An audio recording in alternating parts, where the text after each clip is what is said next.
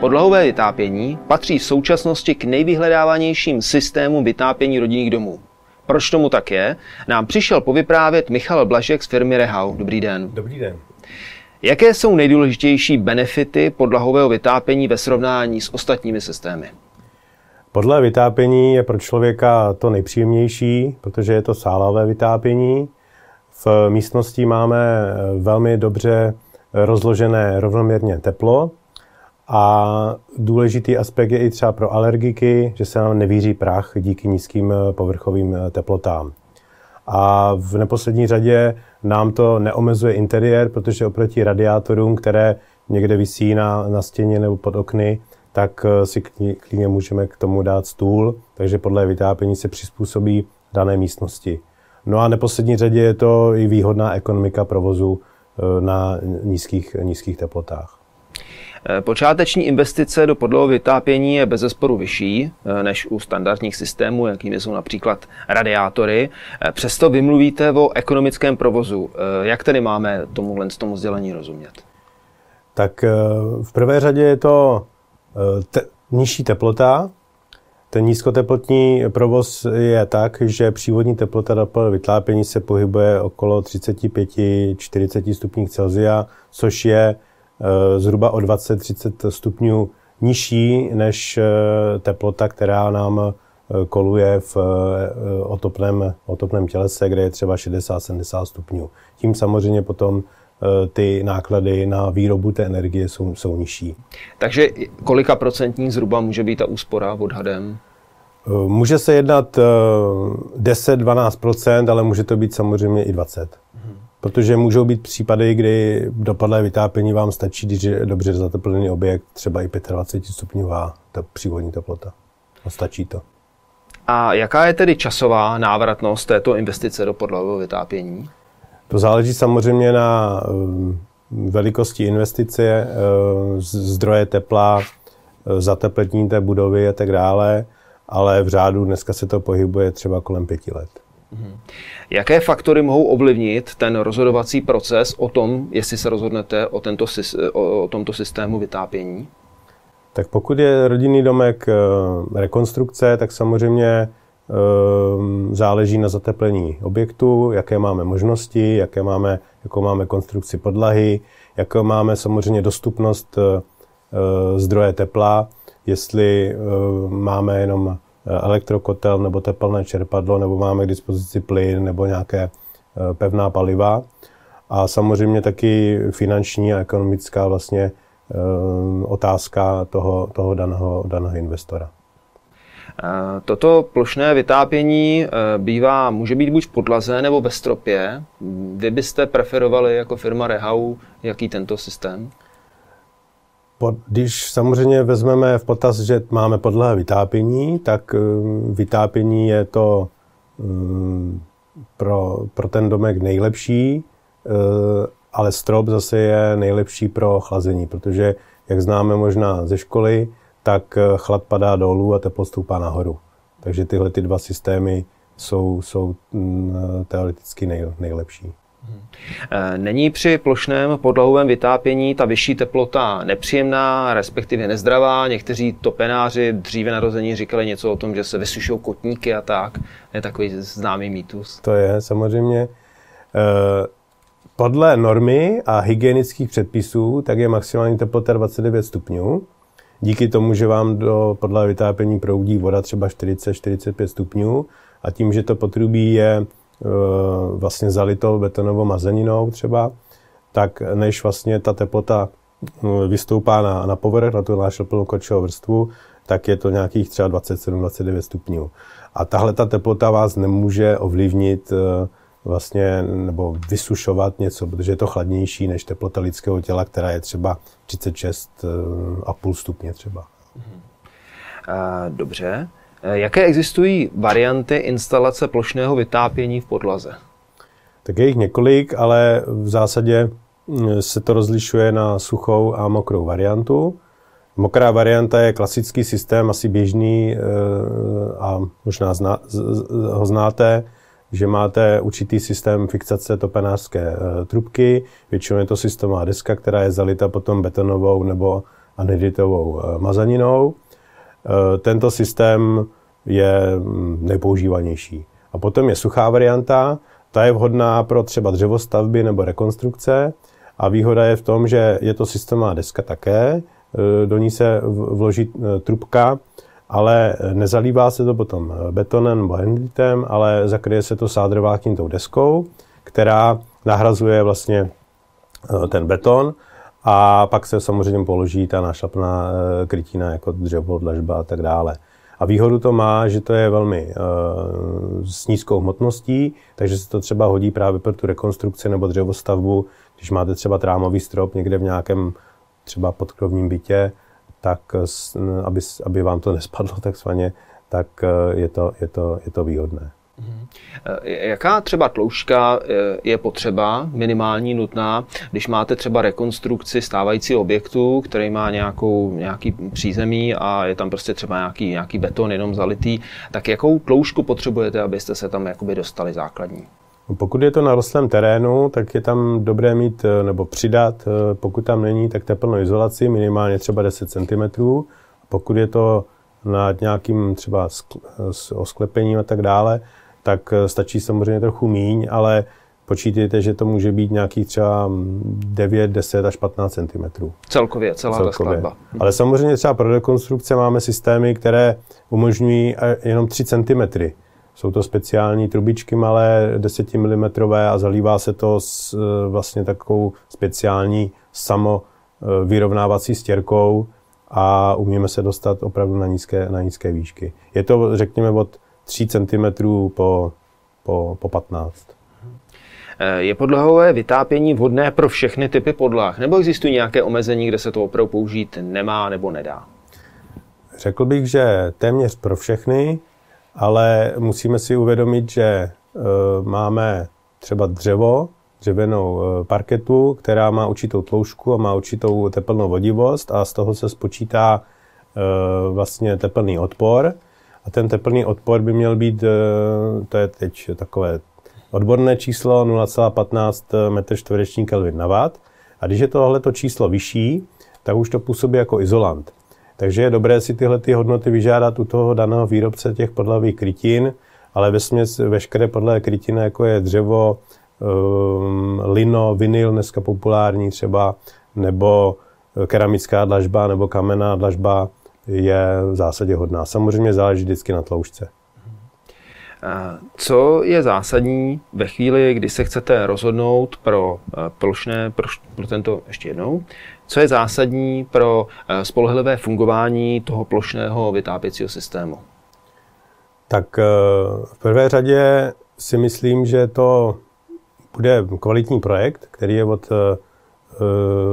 projektanta, topenářského projektanta kvalitně zpracován, který eh, vyslyší požadavky vás nebo investora, eh, kam to podle vytápění umístit a samozřejmě z jeho praxe dá příslušnou rozteč, aby vlastně ta teplná pohoda byla v tom objektu dosažená.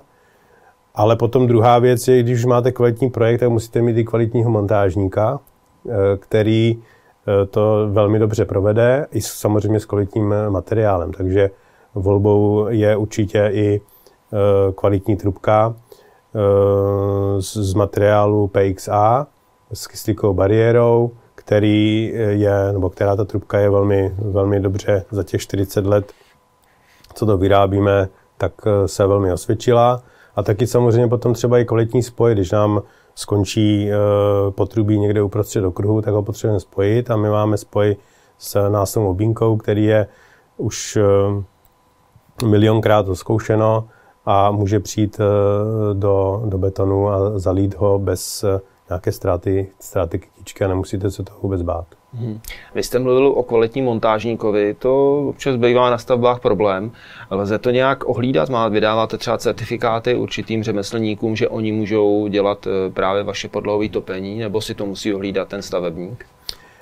Eh, montážník, montážníky eh, jednou ročně třeba, nebo dvakrát do roka, tak jim vystavujeme certifikát, který se obnovuje, ví samozřejmě o nějakých novinkách v podlém vytápění nebo v tom systému a samozřejmě jsou takovým naším garantem našich kvalitních produktů, tak oni samozřejmě taky chtějí odvést kvalitní práci a mít další zakázky. Že jo? Takže eh, máme potom na eh, internetových našich stránkách eh, seznam našich autorizovaných partnerů. Samozřejmě i neautorizovaný partner může být i kvalitní, což samozřejmě nechci, nechci tady tyhle ty montážníky nějakým způsobem ponižovat.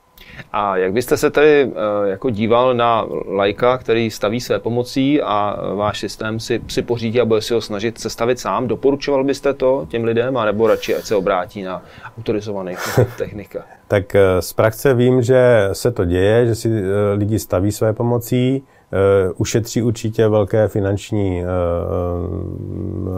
vlastně prostředky, ale určitě bych doporučoval, když budete dělat tlakovou zkoušku, topnou zkoušku nebo nějaký spoj, tak bych určitě doporučoval uh, si pozvat uh, topenáře nebo instalatéra, aby vám s tím nějakým způsobem pomohl. Je možné podlahové topení kombinovat s chlazením? Vy už jste na to částečně odpověděl. Jsou tam nějaká specifika v tom? Specifika je jediné, že musíte mít zdroj chladu, proto abyste mohl chladit a podle pošle, plošné vytápění nebo eh, podlahové vytápění tím lze i chladit, i když to jde trošku proti, jak jsem řekl uh, už, už na začátku, že teplo stoupá nahoru a chlad dolů, tak lze i podle vytápením chladit, i když to není úplně obvyklé, ale uh, to, co je vždycky v letních měsících studené, tak má, je, je přínosem pro, pro to lepší prostředí uh, v těch, těch letních měsících. A úplně nejlepší kombinace je, jak jsem možná říkal už, je eh, stropní chlazení a podle vytápění. Ale musíte mít samozřejmě zdroj chladu a to je nejlepší eh, na, na to teplné čerpadlo, které má možnost vlastně jak vytápět, tak potom v létě i chladit. Eh, vy jste se zmínil o materiálech, které se používají při, tý, při tom pokládání toho podlahového topení. Zmínil jste beton, zmínil jste anhydrit. Lze nějak odlišit, preferovat jeden z nich? Um, já bych ani jeden nepreferoval, to je spíš na uh, možnostech eh, každého. Uh, beton je lepší, že je pevnější, stálejší. Anhydrit zase má tu nevýhodu, že když při styku s vodou se dostane, tak může nabobtnat a může popraskat a může se rozsypat. Třeba u betonu uděláte nějakou, nějaký spát, třeba v koupelně, a nehdytem do koupelny, jak už jsem si zmínil, to není úplně optimální a spát tam neuděláte. E, takže já bych ani jednu nepreferoval, každé má své výhody a nevýhody a spíš bych se e, držel e, toho, co máte třeba v regionu té stavby, jestli máte takzvaně za, za humnama nějakou betonárku nebo nebo nějakého zpracovatele a taky bych se velmi řídil, a to neplatí jenom o betonu a niditu, ale i o firmách těch topenáckých na praxi toho daného montážníka nebo té firmy a ich jejich referenci. Mhm. Při vašich zkušenostech z praxe, které máte, lze hm, určit nějaké e, ideální nebo obvyklé řešení, jak vytápět ten rodinný dům, tak nějaká kombinace? Tak e, když je to malý rodinný domek, e, nevím, jaká je míra běžná, třeba 150 metrů čtverečních, tak eh, využít určitě podle vytápění. A pokud samozřejmě má ten investor eh, finance k dispozici, tak eh, využít toho stropu, pokud je to možné, a chladit tím a kombinovat to ideálně samozřejmě s teplným čerpadlem, které umí, umí samozřejmě chladit. A pokud, protože investice do toho čerpadla je trošku vyšší, tak eh, samozřejmě si může udělat přípravu, může použít elektrokotel, může použít plynový kotel. Zase každá ta varianta zdroje tepla a chladu má své výhody a, a nevýhody. Ještě by naše eh, diváky určitě zajímalo, jak se správně reguluje podlahové vytápění. Eh, podle vytápění v místnosti se nejlépe reguluje termostatem, který je spojen s rozdělovačem topných trubek někde třeba v technické místnosti kabelem, nebo i bezdrátově dneska se dá. A lze ho ovládat i dneska mobilní aplikací mm, na tabletu nebo nebo na nějakém chytrém telefonu. Na té, v té regulaci si můžete zvolit veškeré komforty, můžete to propojit se zdrojem tepla nebo chladu, můžete ho i ovládat, můžete tam směšovat teplotu. Eh, a ta aplikace pro toho klienta je velmi eh, intuitivní a eh, příjemná na ovládání a má tam samozřejmě možnosti si navolit třeba i časový program, kdy řeknu v pět hodin ráno to zapne do topení, aby v 7 hodin bylo příjemně třeba v obyvanci pokoji, protože třeba v ložnici ta teplota je, je, je, je nižší, odejdu do práce, tak si můžu nastavit, že třeba o ten 1-2 stupně si stáhnu uh, podle vytápění nebo celý objekt třeba na nějakých 19-20 stupňů a zase, když třeba přijdu zpátky eh, domů po práci, tak třeba ve 4 5 hodin, tak ta aplikace vám nastaví potom ten normální provoz, kde třeba potom je 20-21 stupňů v tom, v tom objektu. Eh, řekněte mi, eh, podlohové vytápění je poměrně jako progresivní jakoby stavební činnost. Zajímalo mě, eh, jsou tam nějaké novinky třeba, kterým byste mohl jako svěřit? Tak novinek je spoustu, ale možná, že bych zmínil podle vytápění na suchý zip, což je takový, možná si říká člověk, že to nemůže fungovat, ale znáte to z, třeba ze zimní bundy nebo mm, dětských botiček, tak tam máme místo, místo tkaníček eh, suchý zip. A e, to funguje tak, že potrubí je obmotáno e, páskou s takovými zpětnými háčky, které potom se připevní na flísovou tkaninu z systémové desky bez nějakých příchytek nebo nějakých vrtání bez, nář, bez nářadí a pak se to zase tradičně zaleje anhydritem nebo, nebo betonovou, betonovou mazaninou. A tenhle ten systém byl vyvinut pro e, rychlost a pro jednoho montážníka.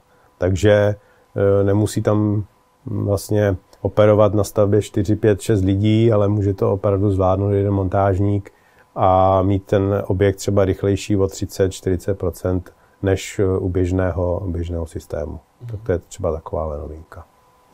Vy jste řekl, že velkou výhodou podloho vytápění je, že se dá spojit se stropním chlazením. Proč je to eh, pro stavebníka tak zajímavý? Chlazení stropem je asi to mm, nejkomfortnější pro lidský organismus. V, vlastně, kdy, když máte klasickou klimatizaci, tak na vás to fouká fouká na vás ne 20 stupňů, že si tam nastavíte, nebo 25, ale fouká na vás třeba 13-14 stupňů, což je pro lidský organismus třeba nepříjemné a můžete potom být třeba nachlazen a je to potom ehm, špatné třeba pro alergiky nebo ehm, můžou vás pálit oči a tak dále. A to stropní eh, chlazení, eh, jak už třeba suchou cestou, kdy jsou to různé Eh, desky, které jsou buď ze sádrokartonu, nebo jsou to různé lamely, nebo i mokrým způsobem, kdy se ten eh, rošt eh, potrubí zastříká omítkou, tak potom vlastně zase nemáte výustky v, v objektu, nic na vás nefouká a jediný co, tak můžete samozřejmě využít nějakou, nějaké nucené větrání, nějakou třeba rekuperaci pro výměnu vzduchu, když jsou dneska ty eh, objekty z nízko, eh, nízkoenergetické, tak abyste zbytečně vlastně, když otevřete okno v létě nebo v zimě, tak abyste vlastně nemrhal, nemrhal energii. Takže kombinovat eh, plošné podlahové vytápění a stropní chlazení je velmi velká, velká výhoda. A samozřejmě s teplným čerpadlem, protože teplné čerpadlo umí nebo má možnost využít chlazení jako zdroj chladu. Jestli můžu na závěr schrnout, jaké jsou největší výhody pro stavebníka, když se rozhodne pro podlahové vytápění na úkor třeba radiátoru? Tak zmínil bych eh, jednu věc, že eh, je to eh, velmi příjemné, zajišťuje to velmi příjemný teplotní komfort, bez toho, aby nám vadil nějaké třeba otopné těleso na zdi.